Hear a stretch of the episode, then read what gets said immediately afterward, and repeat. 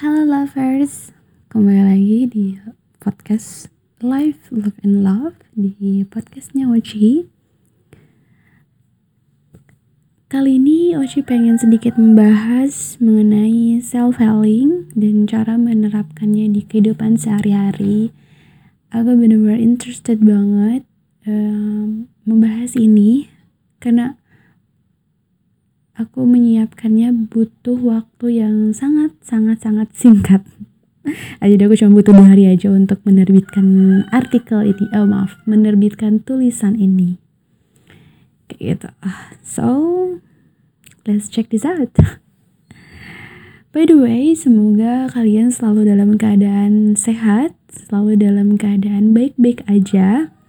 Di masa pandemi ini tetap selalu jaga kesehatan, Semoga badannya selalu fit dan tetap patuhi protokol kesehatan. Oke? Okay? Aku juga sangat-sangat berharap kamu dalam keadaan baik-baik aja secara fisik maupun psikis. Tapi nggak masalah kalau saat ini kamu lagi nggak lagi ngerasa nggak baik-baik aja, karena bisa aku bilang kamu berada di podcast yang tepat dan aku berharap podcast ini, podcast kali ini bisa menjadi teman yang sedikit ngebantu kamu untuk merasa jauh lebih baik melalui self-healing yang akan kita bahas saat ini. Sebenarnya merasa nggak baik-baik aja bukan hal yang jarang kita temui dalam kehidupan, ya kan? Banyak peristiwa dan pengalaman yang akhirnya membuat kita berada um, di fase tersebut. Nah, jadi kita bisa mulai nih dengan mengenali pengalaman apa yang bisa yang biasanya uh, bikin bantu kamu merasa nggak baik-baik aja. Contoh, gagal di tes interview kerja, diputusin pacar, ngerasa nggak punya temen, kekerasan yang dialami sejak masih kecil, atau mungkin berbagai masalah lainnya. Nah, jadi apa yang kamu rasain ketika kamu mengalami pengalaman tersebut? But I think pasti kamu merasa sakit hati, kecewa, marah, sedih. Nah, apa apakah pengalaman tersebut itu meninggalkan luka bagi diri kamu? I think so, aku pikir iya.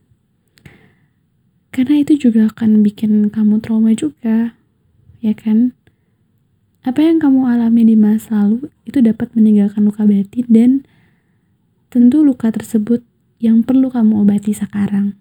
Jangan pernah diabaikan. Anyway, sebelum lanjut lebih jauh, aku ingin bertanya dulu nih sama kamu, sama pendengar lovers.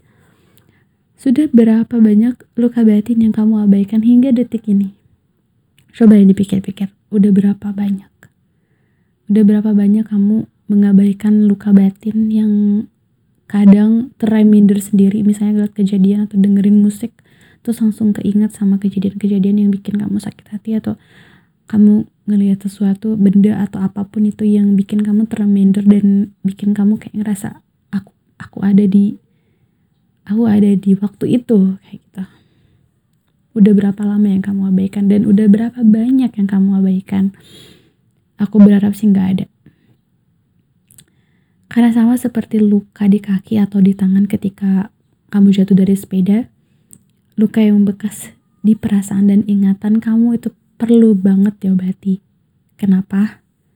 Karena luka tersebut gak bisa sembuh dengan sendirinya. Trust me Nah terus apa yang terjadi kalau luka itu kamu abaikan dan nggak kamu obati sama sekali kayak ya udahlah ntar juga sembuh sendiri. Ya luka itu bakal infeksi.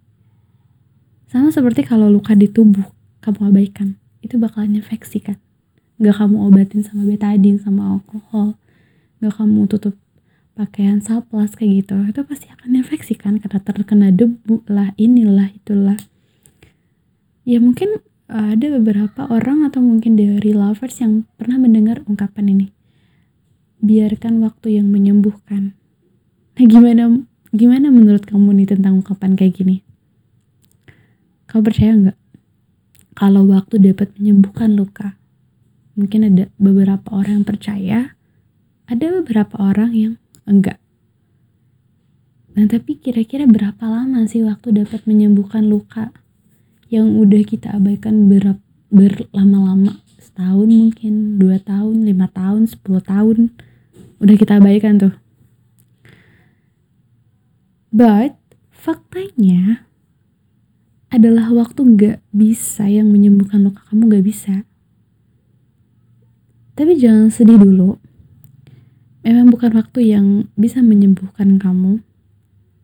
Tapi diri kamu sendirilah yang menyembuhkan luka yang kamu miliki Itulah kenapa setiap orang memiliki waktu yang berbeda-beda dalam menyembuhkan lukanya. Karena bukan waktu yang menjadi obat, bukan waktu yang menjadi obat untuk luka kita. Tapi diri kita lah yang menjadi obat untuk menyembuhkan luka yang kita miliki. Dan itu penting